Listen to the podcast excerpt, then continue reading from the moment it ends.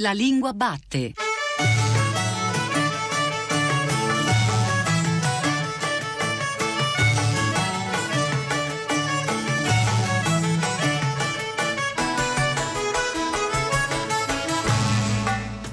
Buongiorno alle ascoltatrici e agli ascoltatori che ci stanno seguendo ora su Radio 3. Io sono Giordano Meacci e questa è La Lingua Batte, la trasmissione che ogni domenica va alla scoperta della lingua italiana.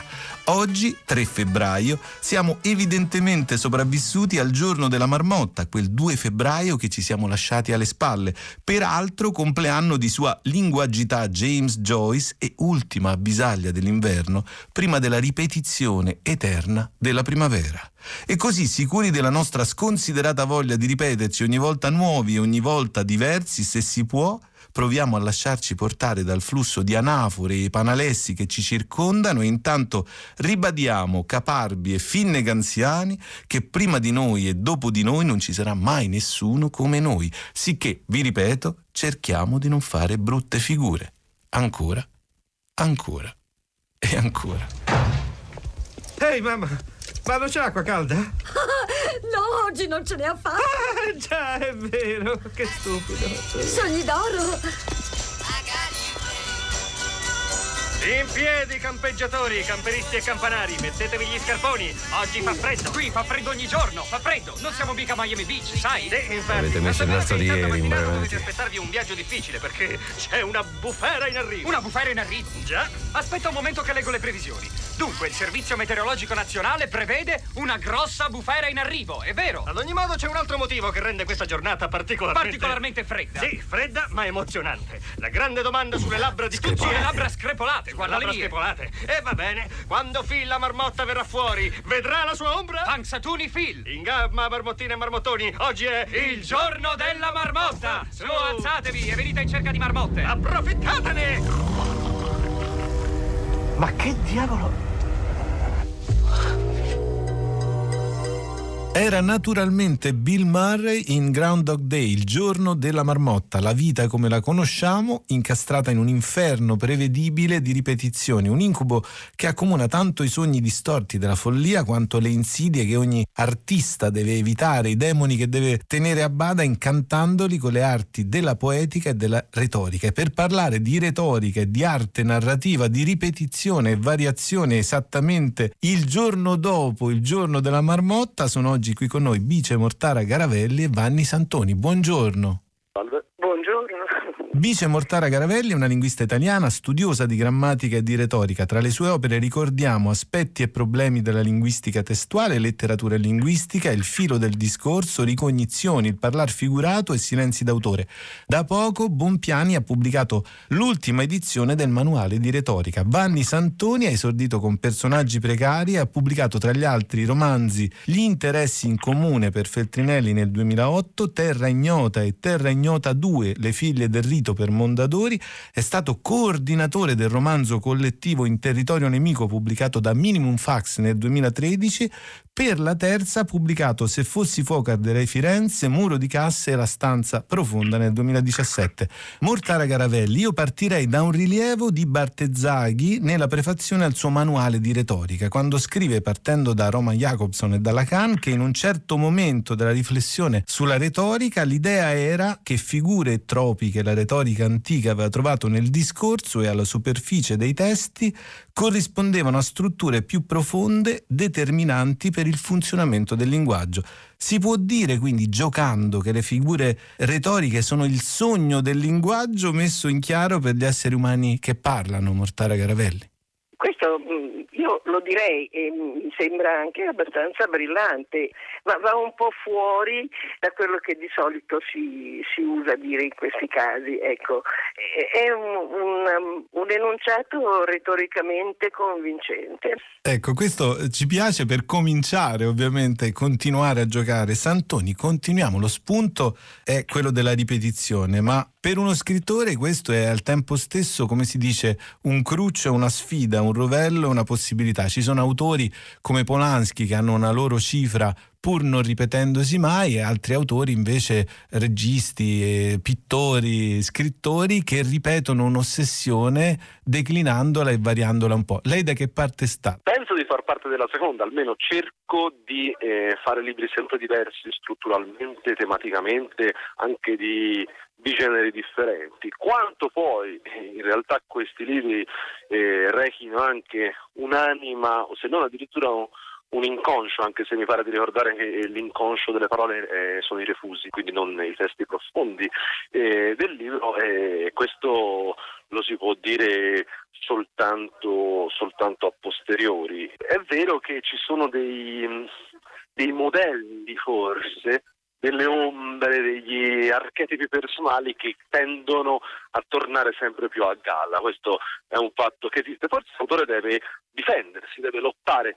contro queste ombre per evitare che poi si impossessino della scena, allora a quel punto magari uno tende davvero a ripetersi continuamente. Ecco, con le figure retoriche sogno del linguaggio e i refusi come segno dell'inconscio, continuiamo, Mortara, a parlare della figura retorica principe, principessa, come vogliamo dire, l'anafora. L'anafora, lei scrive, è tipica delle preghiere, delle invocazioni, degli scongiuri, oltre che di cantilene e di filastrocche, ma è eh, una sorta di declinazione del tempo che si ripete. C'è eh, una poesia di Franco Arminio. E da, da, proprio, da una serie di eh, ripetizioni, ma all'inizio degli enunciati, e questo è proprio un esempio eh, di anafora, Matera unetrina, città venti, ipnotica, città Matera trappola per l'acqua, il sole piove sui sassi, Matera di scirocche di galline, di pane di cipolle, Matera da passeggio, e poi prende la seconda parte della prima frase, Matera, città di sapore pugliese, città imbuto infernale, disse Carlo Levi, città vergogna per Togliatti, città da evacuare per De Gasperi, città che Olivetti sognava nuova e contadina e invece si fece piccola e borghese. Ecco, queste ripetizioni eh, a inizio del verso mm, mi sono sembrate, mh, mm, come dire, efficaci per spiegare che cos'è un'anafora. Ecco. Santoni, in personaggi precari, da subito, lei scrive personaggi offerti da personaggi precari precari sono disposti ad apparire indifferentemente in commedie, racconti, cortometraggi e lungometraggi, giochi di ruolo, serial tv, atti teatrali tradizionali e sperimentali, cartoni animati, romanzi, fumetti, trasmissioni radio e telefilm. Ecco, questa idea che i personaggi possano offrirsi e fare tutti i lavori che gli vengono richiesti ha a che fare anche con l'idea che i personaggi si ripetono e cambiano di forma di storia in storia, non solo i personaggi del mito nelle tragedie, ma penso anche a una figura come Sherlock Holmes in Conan Doyle prima, negli epigoni cosiddetti poi, poi che si trasforma in Guglielmo di Baskerville nel nome della rosa di Eco. Questa trasformazione non è una ripetizione, è più una variazione sul tema fatta da voci diverse. Beh, l'idea è proprio questa. In effetti Personaggi precari è un libro pieno di piccoli easter eggs, no? uova di Pasqua, ovvero sorpresine che chi vuole può riconoscere. Ci sono in mezzo a personaggi ideati da me dei piccoli spostamenti di figure che in realtà sono assolutamente classiche, a volte in modo più serio, a volte in modo più, più scherzoso. Me ne viene in mente, a mente una in cui spesso fraintesa tra l'altro dai, dai lettori, in cui c'è un dialogo presumibilmente un, uh, nel corridoio di un'azienda in cui qualcuno dice eh, ma eh, ti hanno detto cosa è successo eh, a tuo padre? E lui fa mi hanno detto abbastanza mi hanno detto che lei direttore l'ha commissariato lui dice no Luca io sono tuo padre ora detta così recitata è evidente che eh, Luke Skywalker eh, al cospetto di Darth Vader buttato in farsa ambientandolo in un'azienda però ce ne sono tanti di queste operazioni proprio perché a me sembra che sia vero che esistono un certo numero di personaggi archetipo magari ognuno con più possibili volti, d'accordo? Un po' come le forme universali degli dei vedici che eh, non hanno soltanto molte braccia ma anche molti possibili volti, ma poi alla fine tutto si riduce a un Vishnu o a uno Shiva o una Shakti. Ecco, mi pare che i personaggi quando si guarda l'intero campo letterario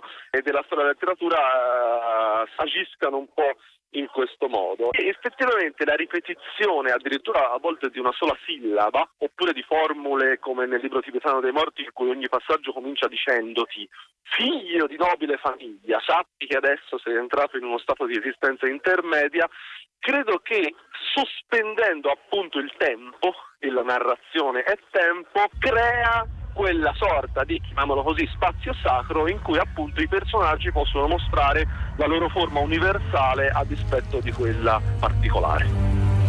Dormammu, I've come to bargain. You've come to die. Your world is now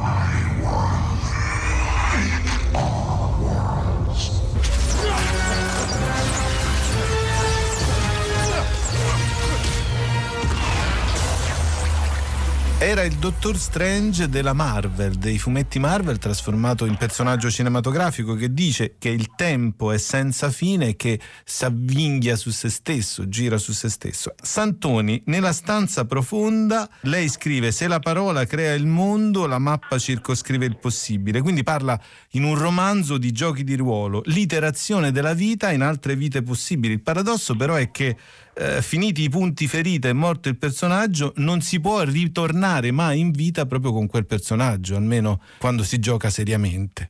Farlo sarebbe il segno di un cattivo master perché toglierebbe tutta l'emozione del rischio, perché se tu non rischi la morte ovviamente l'incontro con il drago, con il mondo di turno non è più spaventoso se hai le vite infinite, lo sa chiunque ha ottenuto la cheat di un videogioco che per 5 minuti, una volta hai il trucchetto delle vite infinite, ti sembra di divertirti di più, ma poi improvvisamente il videogioco perde qualunque interesse e forse le narrazioni nel momento in cui le sposti in un tempo infinito, nel momento in cui non c'è più una conseguenzialità e di fatto anche un conflitto col tempo, è possibile che l'interesse cali molto. Diverso forse il discorso della circolarità nella struttura, quando scrissi eh, se fossi Power di Firenze ha una struttura proprio a nastro di Medius, cioè l'ultimo capitolo si ricollega con il primo e quindi il lettore può giocare a far iniziare il libro dove vuole lui. Sempre possibile che queste cose siano anche vezzi dell'autore, questo credo sia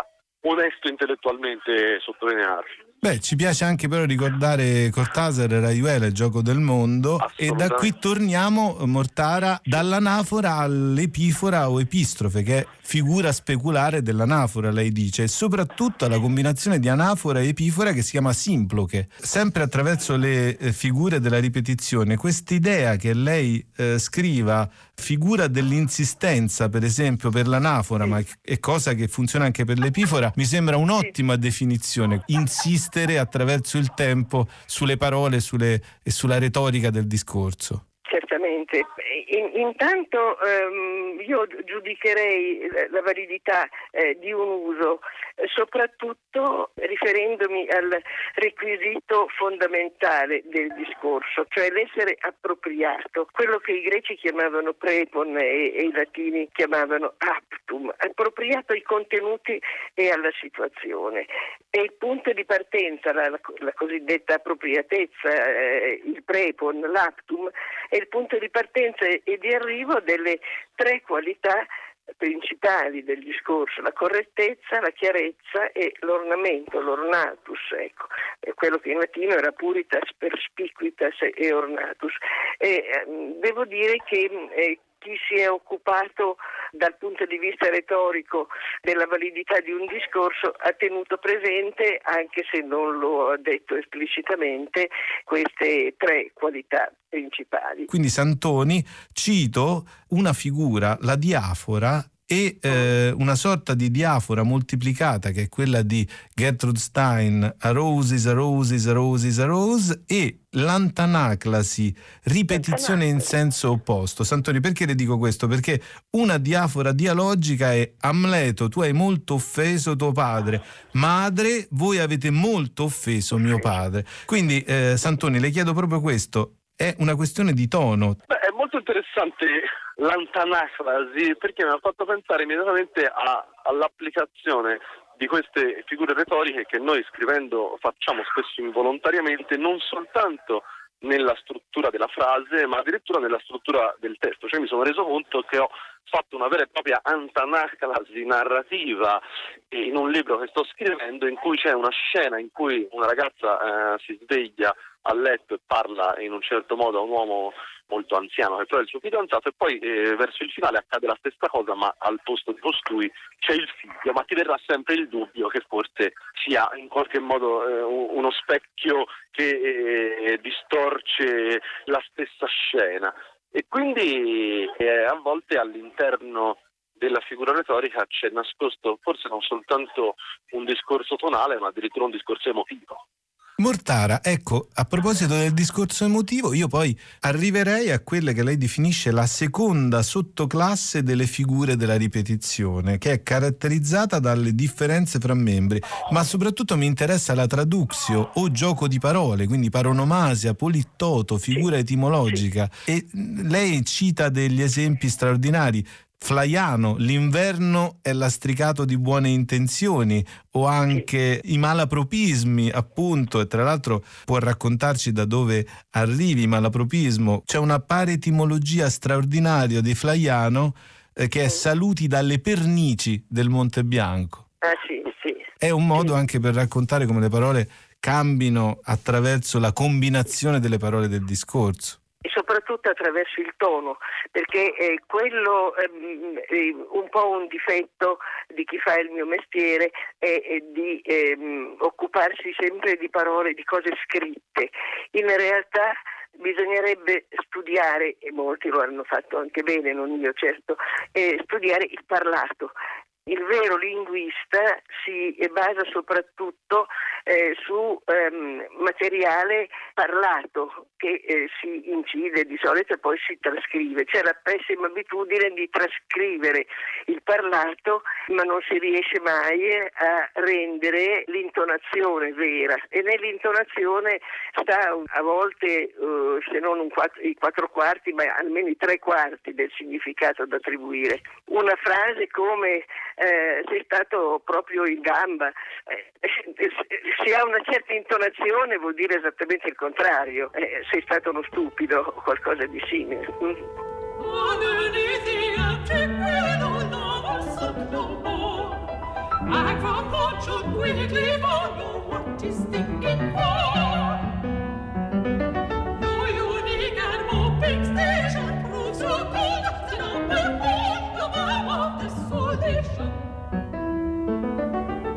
Underneath an Abiet Willow, sotto un abietto salice, chissà se anche i traduttori di questa splendida ballata di Oden hanno avuto lo stesso dubbio del nostro ascoltatore Riccardo. Insieme a Riccardo noi ci rimettiamo alle parole di Valeria della Valle nella nostra Accademia d'Arte Grammatica.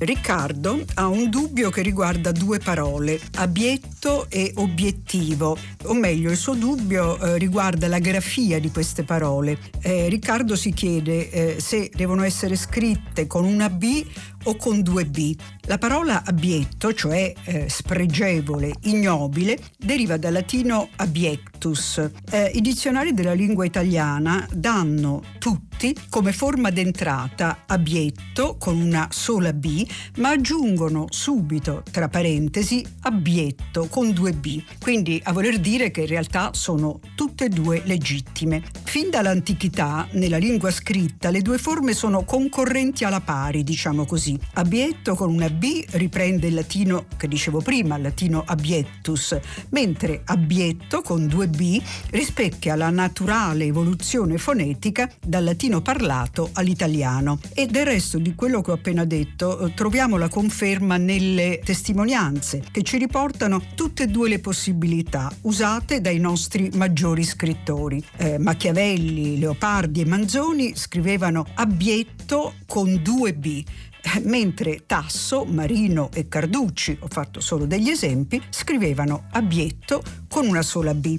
Eh, la stessa cosa che ho appena finito di dire vale anche per la coppia obiettivo-obiettivo, eh, sia quando questa parola è usata come aggettivo, sia quando è usata come sostantivo. Ecco, anche in questo caso, per i dizionari, la forma considerata, diciamo, principale e data come entrata è quella con una B sola, cioè quella latineggiante, direttamente derivata in questo caso dal latino obiectivus e la stessa cosa vale per tutta la famiglia legata a questa parola, eh, obiettare, obiettivamente, obiettore, obiezione. Insomma, per concludere, eh, ricordo ancora che nelle mie classi elementari eh, le maestre correggevano come sbagliate le forme con due B e le correggevano con grande determinazione, con un segno blu, ma ormai siamo lontani da queste eh, regole ferre e da questi divieti che in realtà non hanno fondamento e possiamo possiamo scrivere tranquillamente abietto e obiettivo con una o con due B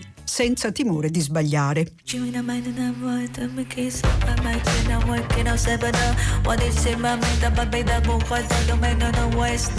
Camminare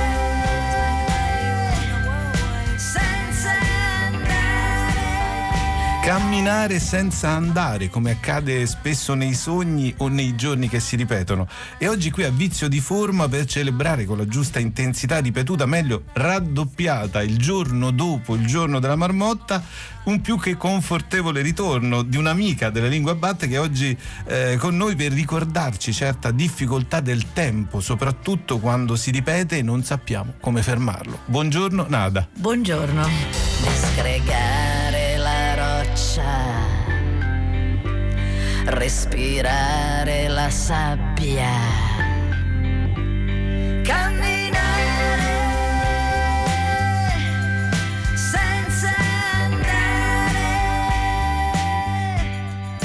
Nada, cantautrice, attrice, scrittrice, tra gli ultimi album pubblicati Occupo poco spazio, L'amore devi seguirlo e con Nada Trio La posa. Tra gli ultimi libri pubblicati La grande casa per Bompiani e Leonida per Atlantide è uscito da poco il suo ultimo album di inediti che si intitola È un momento difficile tesoro. Nada, appunto cantante, cantautrice, musicista, scrittrice. Ripetiamo che c'è in lei una perenne voglia di cambiamento quasi ci fosse un desiderio di ritrovarsi senza ripetersi. Eh, sì, diciamo che c'è così una, un cercare sempre, no? Un cercare sempre fuori e dentro di noi. Il ritorno, eh, le cose tornano sempre, anche quando non ce ne rendiamo conto, poi eh, si ripetono, si ripetono. Io per esempio una cosa che mi colpisce, io da casa mia ho un bellissimo tramonto, no? E allora osservo sempre questo sole che fa un determinato percorso ed è sempre quello. In inverno tramonta in un punto, poi piano piano piano piano torna indietro, in estate è dall'altra parte e così si ripete ogni volta, ogni volta, alla stessa maniera. Questa è una cosa che mi colpisce e mi fa pensare che appunto gli anni intanto corrono, se ne vanno e poi tutte le cose accadono magari anche allo stesso modo in un certo senso, proprio perché il tempo, noi abbiamo dato al tempo determinate scadenze, determinati momenti e si ripetono, eppure quando arrivano è come se fosse sempre la prima volta, un po' come le stagioni, no? Arriva la primavera, ah, è come se tu non l'avessi mai vissuta, vedi gli uccellini, che bello, eppure, cioè li hai visti per anni e anni e anni. Secondo... Abbiamo appena sentito una perfetta descrizione del blues di Nada, perché appunto c'è questa ripetizione degli accordi, magari, ma ogni volta in base all'interpretazione sono sempre diversi. Quindi insomma sì, c'è esatto. questa... Ecco, il blues, il blues che è una cosa bellissima proprio come significato, al di là della musica in sé, che è una musica che non ci appartiene appartiene, no? Però quello che mi piace del blues è che il blues ti sorprende, un po' come appunto, anche se si ripete, ti sorprende perché c'è sempre una nota storta che arriva, qualcosa che ti smuove. Quella è la cosa bella, capito? È, è, è l'imprevisto in una cosa che comunque è prevista, no? Ecco. Quindi l'imprevisto nel noto.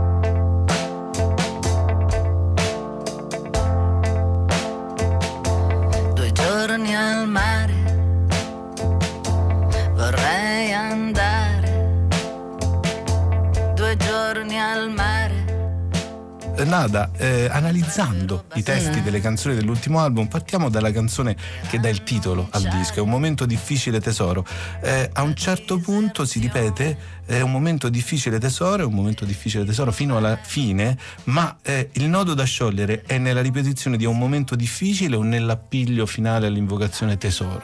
Io penso che sono legati perché se levi tesoro, chiaramente è un momento difficile, è un significato quasi negativo, cioè pesante da sopportare, no? E, e quindi eh, i momenti difficili che tutti viviamo chiaramente nella vita, eh, bisogna trovare il modo un po' di viverli anche con una certa ironia, con una certa leggerezza, non, bana- non banale, ma perché tanto se le cose accadono tu cioè, puoi fare eh, a volte molto poco, no? E quindi devi trovare il modo di viverle anche con un po' di leggerezza, con un po' di ironia, un po' giocare con le cose, non prendere troppo le cose sul serio. Però poi c'è anche l'altro aspetto che in questa canzone io dico e che chiaramente, cioè che il- non è tanto il mio momento difficile, diciamo, ma è il momento che attraversa questo, che attraversiamo tutti noi nel mondo. Il Lei, mondo lei scrive infatti e canta, è una vita, è una bottiglia, una tristezza che si taglia nell'aria. Nell'aria, esatto. E questa tristezza che si taglia nell'aria, che vediamo intorno a noi di, di- di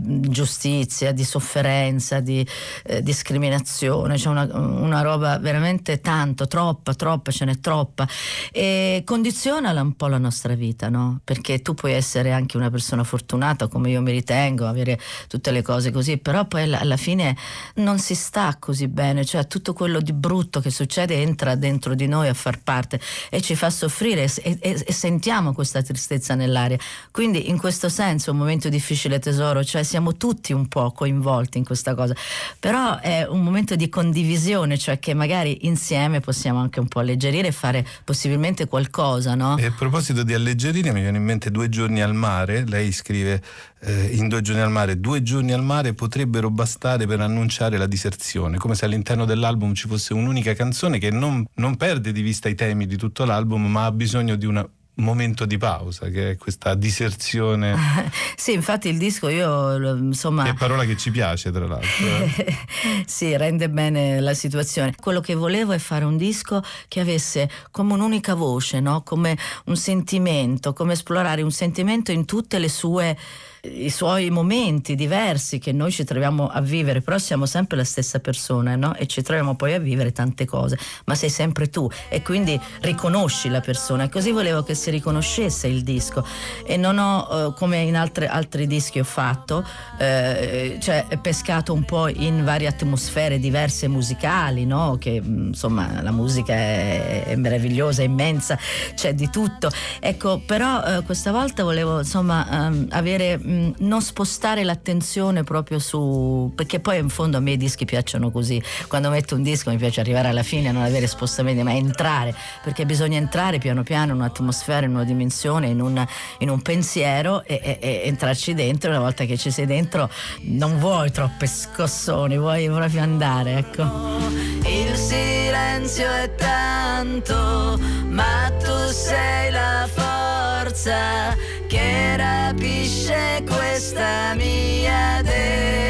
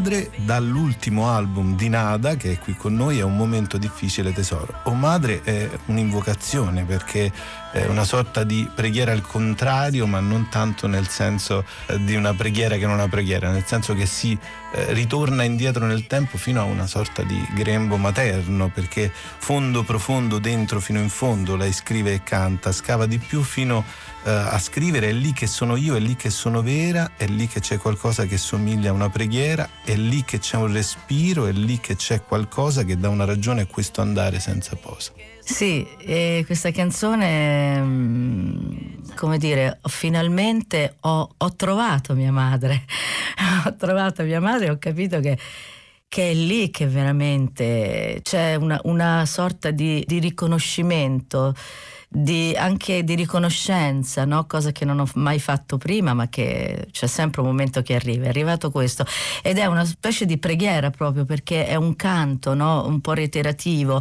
E mi sono ricordata di quando ero bambina, proprio con la mia mamma, che non era una donna cattolica di chiesa, non frequentava molto, però a lei piaceva molto andare nelle processioni perché c'erano queste donnine vecchie o anche più giovani, insomma, tutte queste donne che cantavano no? insieme questi canti popolari della chiesa e, e, io ero piccina e andavo con lei e que, questo, questo, canto di questa canzone mi ha ricordato proprio queste, que, queste canti di chiesa che mia madre con la sua voce un po' tremolante da donna, non, da non, non cantante ma così, eh, dove c'era tutto il suo sentire, il suo sentimento, la sua vita, la, la la sua vera natura, ecco, eh, ce l'ho proprio dentro le orecchie ed è, e, e ho riconosciuto questo. Insomma, è stato come una, una specie di riappropriarmi di mia madre che ho desiderato, che ho, che ho combattuto, che ho amato e che adesso ho ritrovato. Ecco, questo racconto della ricerca è anche in Dove sono i tuoi occhi, per esempio, che è una canzone sempre dell'album, e eh, Dove sono i tuoi occhi è la domanda che si ripete e l'urlo finale giopliniano è eh,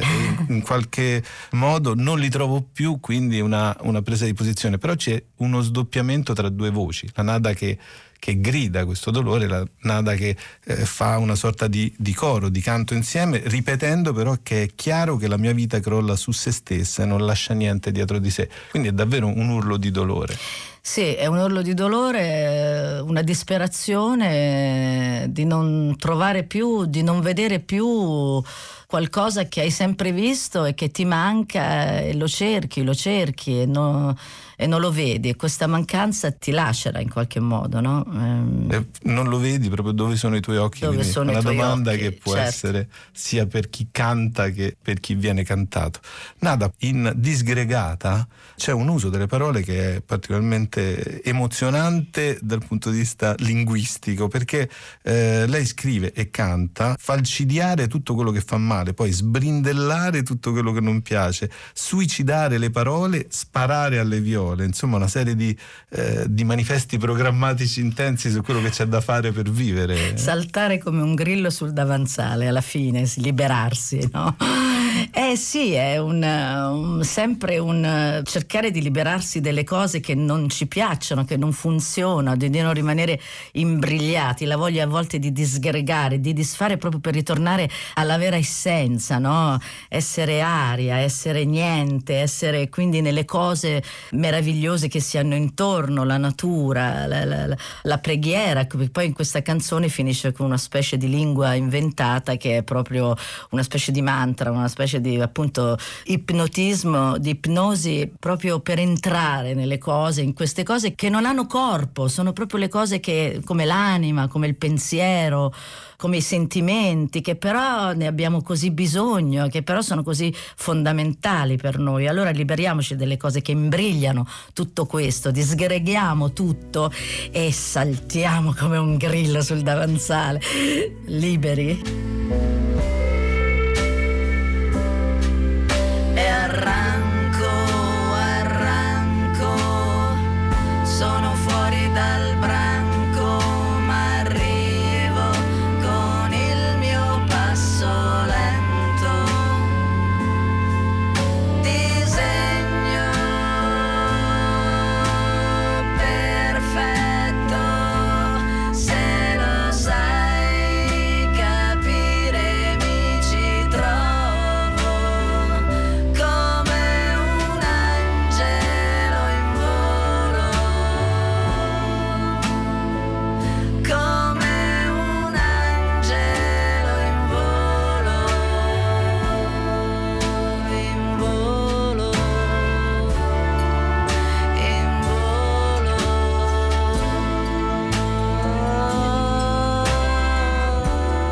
Gianfelice Peron, allievo di Gianfranco Folena, ha insegnato filologia romanza alle università di Padova e di Verona. Si è occupato di letterature medievali, moderne e contemporanee europee e di traduzione. Tra i suoi lavori ricordiamo Anafora, forme della ripetizione, curato con Adelino Cattani e Paul Daller, uscito per Esedra Editrice nel 2011. Francesca Malagnini insegna storia della lingua italiana all'Università per stranieri di Perugia. Tra i suoi interessi Boccaccio, Tommaseo, Manzoni, la filologia materiale e gli studi lessicografici. Dei suoi libri più recenti ricordiamo Per Cesati, Migrazioni della lingua, nuovi studi sull'italiano fuori d'Italia e Il Lazzaretto Nuovo di Venezia, le scritture parietali. Infine per Marcianum Press, Il Lazzaretto Vecchio di Venezia, scritture epigrafiche. Li ha intervistati per noi Cristina Faloci. Gianfelice Peron, anni fa avete pensato in modo originale di dedicare alle forme della ripetizione un intero convegno. Si partiva dal carattere invasivo che il tema della ripresa ha in ogni arte per arrivare all'interesse soprattutto letterario di queste figure. Colpisce la diversità di generi e anche di toni che in questo ambito la ripetizione può assumere. Ecco, ci vuole delineare un breve percorso tra quelli emersi allora? C'era apparso un argomento interessante perché da un lato si inseriva nella nostra tradizione di convegni sulla retorica avviati da Folena, da Gianfranco Folena a Bressanone negli anni 70 e dall'altro oh, si portava a riflessioni che superando l'ambito retorico letterario ambivano a inglobare settori e discipline diverse. Volevamo vedere la, la, la, ripetizione come atto letterario e come atto esistenziale di vita, come fenomeno coinvolgente epoche, dall'antichità al Medioevo alla modernità e anche campi diversi, eh, dalla filosofia secondo linee che si portavano da Vico a Kierkegaard, a Nietzsche, a Eliade, a Deleuze, ma poi anche alla psicologia, Freud, Jung, fino all'arte nelle sue diverse espressioni ma anche al cinema, alla musica, alla fiaba, alle implicazioni memoriali, alle canzonette, alla cultura popolare e molto altro, come, come, si può capire. Francesca Malagnini, nel volume che raccoglie gli atti del convegno di Bressanone, appunto curato da Peron, si è concentrata in particolare su alcuni autografi di Giovanni Boccaccio. Il discorso dell'anafora lì entra a più livelli. Da quale vogliamo cominciare? L'anafora negli autografi di Boccaccio sia nella ripresa di parole, nel gruppo di parole o di un sostituente che ne mantiene l'unità tematica, quindi concettuale e logica, e anche nelle modalità testuali di ripresa dei sintagmi e dei segni iconici alfabetici posti sempre nella medesima posizione. Ho individuato alcuni esempi di anafore che si riscontrano in autografi in cui Boccaccio è sia trascrittore di opere altrui, sia autore e trascrittore di opere proprie. Il primo gruppo contiene tre manoscritti autografi in cui Boccaccio trascrive la commedia dantesca e sono il Chigiano L. Sesto 213 conservato alla Vaticana, il Toledano Zelada 104.6 che è conservato alla Biblioteca Capitular di Toledo e il Riccardiano 1035 che è conservato alla Riccardiana di Firenze.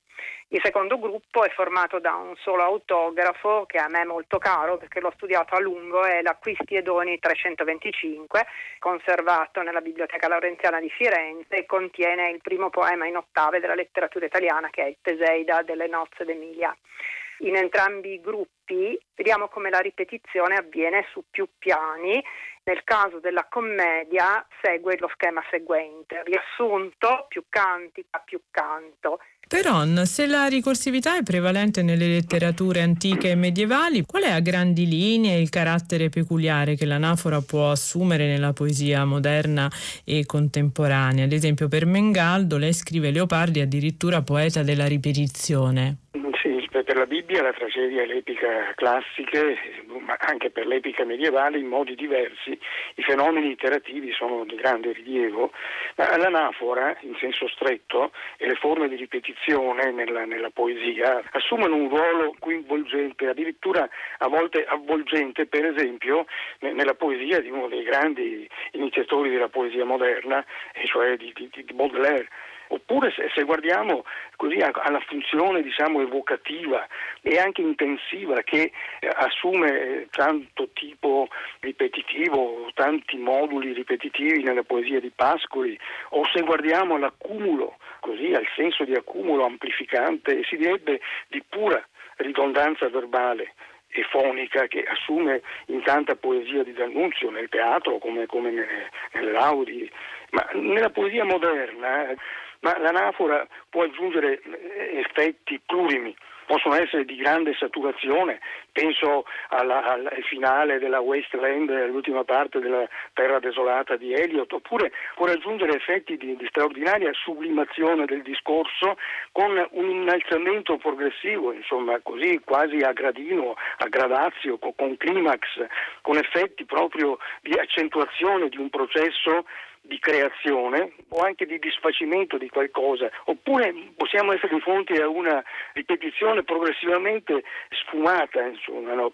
Certo, importanti considerazioni eh, si potrebbero fare per i poeti italiani, citando l'uso assai articolato e molto anche così sapiente che ne fanno per esempio in Penna e in Montale, in Caproni, in Luzzi e in particolare direi in Sereni. Proprio Mengaldo ha definito il nostro più grande lirico, insomma, Leopardi, un poeta della ripetizione, soprattutto guardando, come dice Mengaldo, insomma, quelli che sono i gesti stilistici precisi, decisivi in cui si esplicita la ripetizione leopardiana e, e, che si trova poi in, in maniera eh, straordinaria nelle ricordanze, insomma, no? con anche l'abbandonarsi, il dire, il dire, il dire, insomma, no? in, un certo, in un certo modo.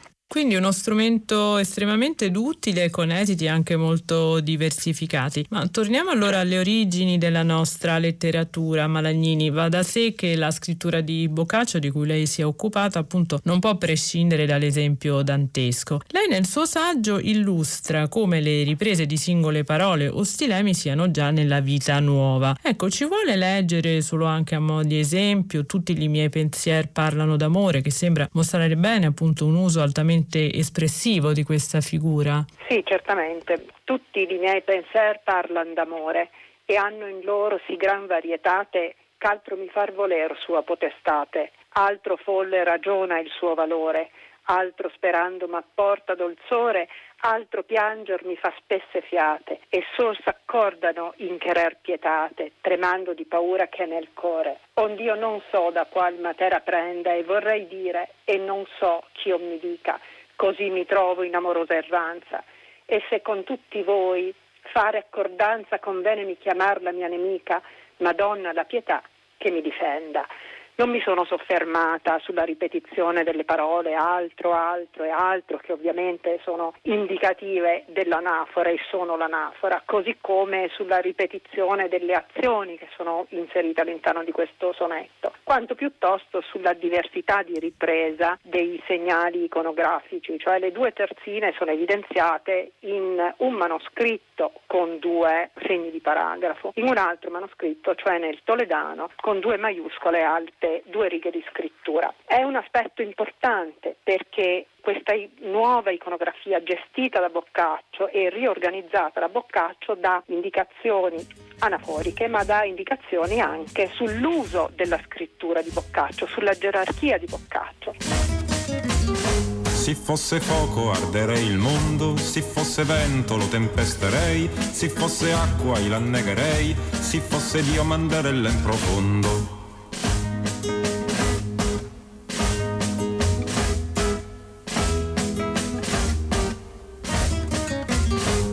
Fosse papa stare all'orgiocondo, tutti i cristiani imbrigherei, se fosse imperator sa che farei, a tutti mozzerei lo capo a tondo, se fosse morte andrei da mio padre, se fosse vita fuggirei da lui, similemente faria da mia madre, se fosse cieco commisso ne fui, torrei le donne giovani e leggiadre, e vecchie lai della sera altrui.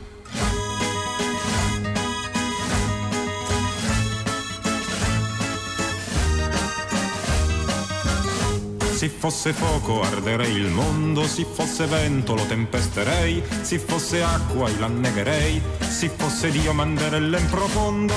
Francesca Malanini, allargando il discorso alla prosa di Boccaccio, possiamo dire che la complessità del suo stile, considerato ipotattico, cioè subordinativo per eccellenza, si serve anche dell'anafora come puntello di coesione testuale. Ecco, questo emerge anche nei testi da lei esaminati? Sono occupata prevalentemente del Teseida, appunto di questo poema in ottava che è conservato alla Laurenziana di Firenze. La coesione testuale è data da più riprese anaforiche. L'anafora si manifesta con la ripetizione di parole o di gruppo di parole. Cito solo le anafore più significative, insomma, nel primo discorso in cui la regina Ippolita parla alle Amazzoni, no? E quindi eh, la, si apre in tal modo, non risparmiate qui donne il vostro valore, non risparmiate l'armi, non l'ardire, non risparmiate il morire con onore, ad onore.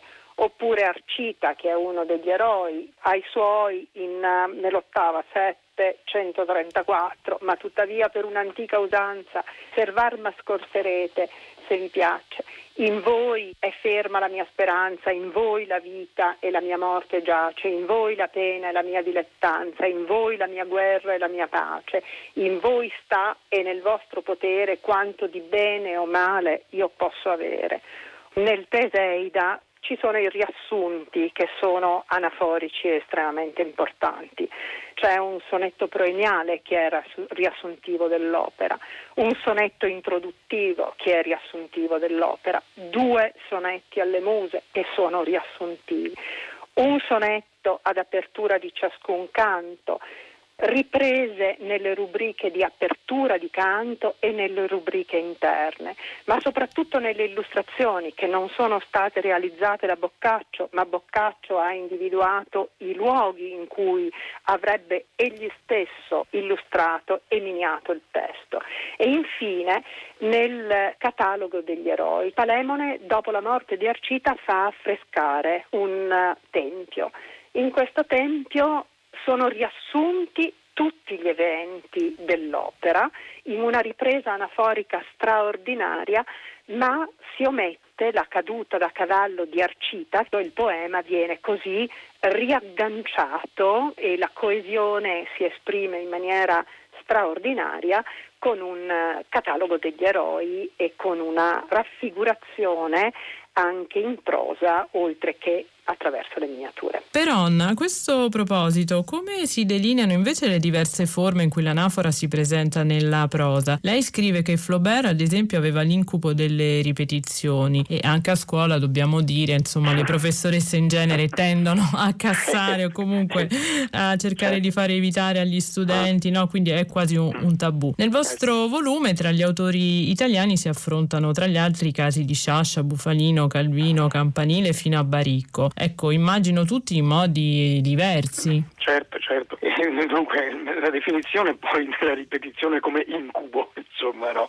è stata formulata da Thibaudet in rapporto alle affermazioni di un prosatore formidabile, peraltro, insomma, come Flaubert, e in rapporto al problema di Flaubert circa l'uso ripetuto e avvolgente proprio, insomma, dei pronomi relativi, insomma, no? dice che dava la caccia alla ripetizione dei pronomi relativi come una domestica olandese dà caccia ai ragni, alle ragnatele, insomma. Quindi, in realtà possiamo dire che la ripetizione nei testi in prosa, eh, vorrei dire, è più simile al moto del mare, ecco, diciamo così, insomma, va, viene, scompare in modo più subdolo rispetto alla poesia, in certo modo insomma, è più sfuggente, è quasi inafferrabile. Eh. Restando ai prosatori italiani da lei citati, va detto che non lasciano trasparire diciamo, la paura della ripetizione. Ecco, da loro la ripetizione è semmai variamente sfruttata, variamente modulata come elemento di connessione o di tessitura del racconto, si può vedere in Calvino per esempio, oppure come ingrediente ironico o comico o comico umoristico come dimostrato attraverso Campanile o lo stesso Calvino per certi aspetti. Insomma, viene fuori spesso il discorso del, degli elementi, degli aspetti, dei tratti, delle tecniche ripetitive come un, qualche cosa, come un insieme di artifici o come anche un artificio diffuso, ecco, che ha valori di collegamento che possono richiamare anche certi usi antichi della ripetizione propri dei testi narrativi o che possono richiamare tecniche anche intermediali come, come fa la, la, la Fuchs, insomma, no, parlando di Barrico. politico. Dunque, insomma,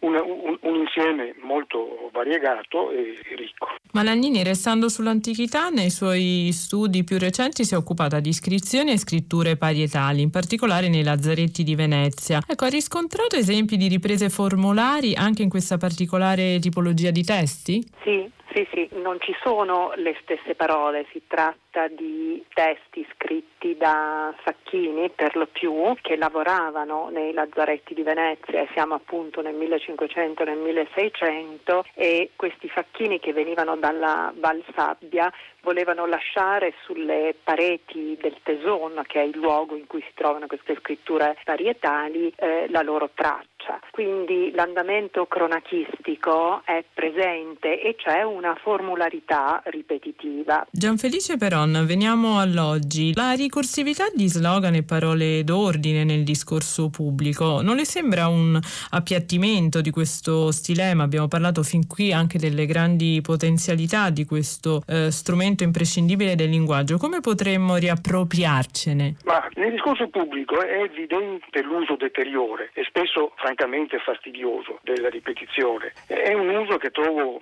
spesso inerte, acritico, banalizzante, riempitivo di vuoti, di vuoti concettuali. E dunque eh, bisognerebbe rimpossessarsi di un, di un, buon uso, insomma, di un uso eh, sano, diciamo, eh, tra virgolette, della ripetizione, forse dando eh, al nostro agire, al nostro parlare, più consapevolezza diciamo, dell'importanza e del valore proprio umano della ripetizione, o forse anche cercando di ripetere con intelligenza e con vigilanza rispetto a quanto facciamo o, o, diciamo. È bello ritrovare nella ripetizione il senso della tradizione, ritrovare nelle parole ripetute il gusto e il piacere della comunicazione. Come ci insegna però Primo Levi, dobbiamo anche essere consapevoli che ci sono azioni, ci sono fatti che non vanno ripetuti.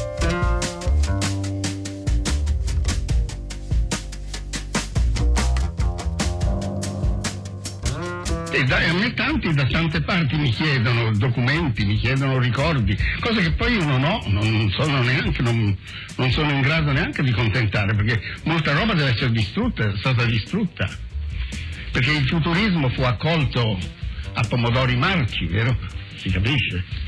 E, allora, non so, questa roba non, è difficilissimo da ritrovare adesso. Ma perché lei è stato futurista?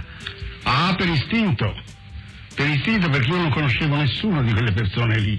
Ci siamo trovati dentro, soprattutto si trovarono dentro, e già perché è una, cosa, una questione di, di avanguardismo, si trovarono dentro il futurismo tutti quelli che già facevano i versi liberi, che erano versi liberi poi condannati dai critici, dagli editori, da tutti. Guai chi faceva il verso libero, era considerato pazzia, che non era poesia. Nome del suo primo editore, Cesare Blanc, era in realtà quello del suo gatto. Una delle sue poesie più famose, Rio Bo, è stata funestata, restando comunque viva, questa la forza della grande letteratura, dalla strumentalizzazione televisiva di un ex presidente del Consiglio italiano. È stato attore nella stessa scuola di recitazione di Marino Moretti e di integrale teatralizzazione delle convenzioni seriose del discorso lirico ha parlato per lui Pier Vincenzo Mengaldo. Aldo Palazzeschi, il nome d'arte di Aldo Pietro Vincenzo Giurlani. In realtà Palazzeschi è il cognome della nonna materna. Nato a Firenze il giorno della marmotta del 1885 e morto a Roma in estate, nel cuore dell'agosto del 1974. Poeta dell'incendiario e dei fiori, romanziere delle sorelle Materassi e di Perelà. Tra le molte difficoltà della sua catalogazione critica c'è un trascorso crepuscolare estenuato, una qualche suggestione vociana, un'adesione ironica al futurismo che non si è mai concretizzata però in adesione vera e propria, anche solo ricordando la sua strenua opposizione alla stessa guerra del 14-18. Luciano Anceschi ha scritto: In realtà, crepuscolare, futurista o vociano, Palazzeschi ha una sua leggenda straordinaria, sotto la quale vive una delle figure più unitarie e più coerenti del primo Novecento e di poi. Sanguinetti ha collocato la sua produzione in versi tra Liberty e crepuscolarismo e di Liberty, più suggestione forzata che rilievo critico puntuale, lo stesso Palazzeschi ha parlato in pagine autobiografiche della tarda maturità, ricordando il suo romanzo Allegoria di novembre. Quello che io chiamo il mio romanzo Liberty rispecchia fedelmente una giovinezza turbata e quasi disperata, almeno finché come per virtù d'un incantesimo, disperazione e turbamento non si risolsero in allegria. E pur rimanendo un solitario fedele e geloso della mia solitudine, racconta Palazzeschi, fui da quel giorno molto allegro, sempre più allegro. Poche persone in questo mondo risero quanto io ho riso e tale ho saputo conservarmi fino alla vecchiezza. Come ha giustamente glossato Sergio Antonielli, la vita non ha senso però fa ridere. Ovviamente, dopo aver riso, ci si ridispera, ma il percorso di un cerchio chiuso si può sempre ripetere. Così, letteralmente, formalmente, divertendosi, dalla scansione trisillabica agli ottonari della romanza di Fratta, dagli scarti scomposti alla metrica tradizionale, alla liberazione ritmica assecondata, l'opera in versi di Palazzeschi ha anche riscritto la figura del poeta. A partire da quel chi sono, son forse un poeta, no certo, che si chiude con una risposta clownesca, chi sono? Il saltimbanco dell'anima mia. Un saltimbanco la cui lingua saltella e balletta come quella struggente e maliarda, decaduta e stizzosa di comare Coletta, che di fronte al denaro gettato da taluno saltella più lesta e ringrazia provandosi ancora di reggere alla piroetta. Così il grottesco passa attraverso i personaggi della passeggiata e le parodie antiborghesi si reggono su un anarchismo infantilistico e guascone attraverso il filtro dei fiori, a setacciare la polvere granulosa di una fragilità universale sotto l'immane cupola d'argento del firmamento. E se i fumi di cui sono fatti i sogni umani si manifestano trasparenti nell'ossitonia di un perelà, il poeta si può divertire di cucururù, di strofe bisbetiche, di laba la falala e poi l'ala, che di certo, lo ribadisce un fiorentino vernacolare e materno costante, non sono grullerie, sono la spazzatura delle altre poesie. Sono versi che vivono tra le onomatopee sformate di lasciatemi divertire facciamo come Bono Vox con Helter Skelter più o meno l'uso distorto ce ne ha privato per anni e ora ce la riprendiamo le casettine dai titti aguzzi e il verde praticello di Rio Bo. Del resto il poeta si diverte pazzamente, smisuratamente, con avverbi in mente e vezzeggiativi in rima, diminutivi che producono una distorsione microscopica e vampate demotiche in cui l'ironia si esagera di poco in certo turpiloquio bambinesco, come le giunte subito lavate sulla lapide in postille, lapide bianca che testimonia di un ritiro seppellito, qui vive sepolto un poeta. Del resto, se come si legge in La fiera dei morti tutti i poeti cantano malinconicamente, sempre alla stessa maniera, questa giornata grigia o nera possiamo anche gridare, assecondando un ritmo, una ripetizione ternaria che ci è cara, fole, fole, fole. Oggi invece non piove, splende un magnifico sole, è il tempo che ci porta le sue cose nuove. Avete dei pensieri neri? Veniteli a svagare dentro i cimiteri perché il problema linguistico e non solo, poetico e prosastico, vociano e crepuscolare, futurista o passatista, così chiamava Palazzeschi Marinetti, la questione ripetuta è sempre la stessa. Come rispondere al niente di nuovo sotto il sole del mistico con una ciarlatanesca, digressiva manipolazione del creato linguistico? Con quali suoni viaggiare tra le vocali gridate, eleggite a palazzo or or or, perché no? Dove sodon le note morenti dei balli più lenti. Così i movimenti sono movimenti di parole spezzettate, frammenti sonori che nascondono il senso riposto e segreto delle cose nelle parti che, sommate, distruggono il tutto. Ma che cos'è tutto quel passare, tutto quell'andare, sostare e ripigliare? Sono tutte carovane, carovane, carovane, e poi l'eco costante del dopo ripetizione, vane, vane, vane, vane, vane, vane e così via di eco in eco, di vocale in vocale, fino alla rastremazione finale del tempo in un unico suono a forma di puntini di sospensione. Questo fino alla scena finale, raccontata per l'appunto in una delle poesie di cuor mio celebrate nel cuore del 68. Quando la domanda cambia con il titolo e il chi sono, forse ormai acclarato, si trasforma, paradossalmente ripetendosi, in dove sono. E Palazzeschi ridiventa semplicemente un nome proprio, il suo di sempre, lui che coi nomi e i cognomi ha sempre giocato per arte e con arte. Sento già il buttafuori con la sua voce di comando. Aldo in scena, tocca a lei, eccomi, risponderò sollecito e sempre sorridendo. Col gesto del grande attore divellerò le tenui mie radici come dalla terra un fiore.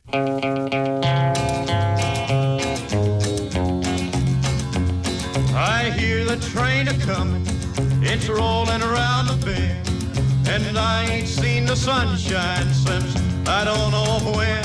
I'm stuck in Folsom Prison, and time keeps dragging on. But that train keeps rolling on down to San Antone. When I was just a baby, my mama told me, son, always be a good boy, don't ever play with guns. But I shot a man in Reno just to watch him die. When I hear that whistle blowing, I hang my head and cry. E così siamo arrivati alla fine, davvero siamo arrivati alla fine della puntata, ripetiamo.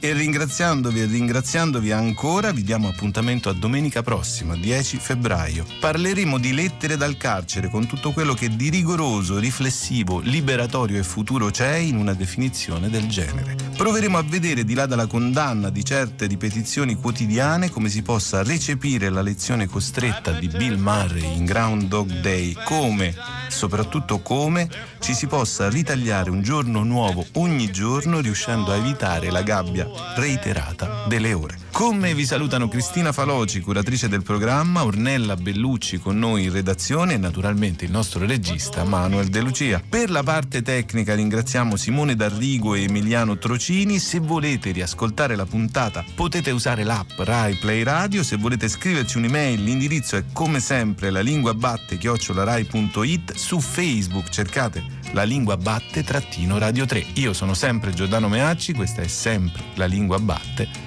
Sentiamoci sempre se vi va.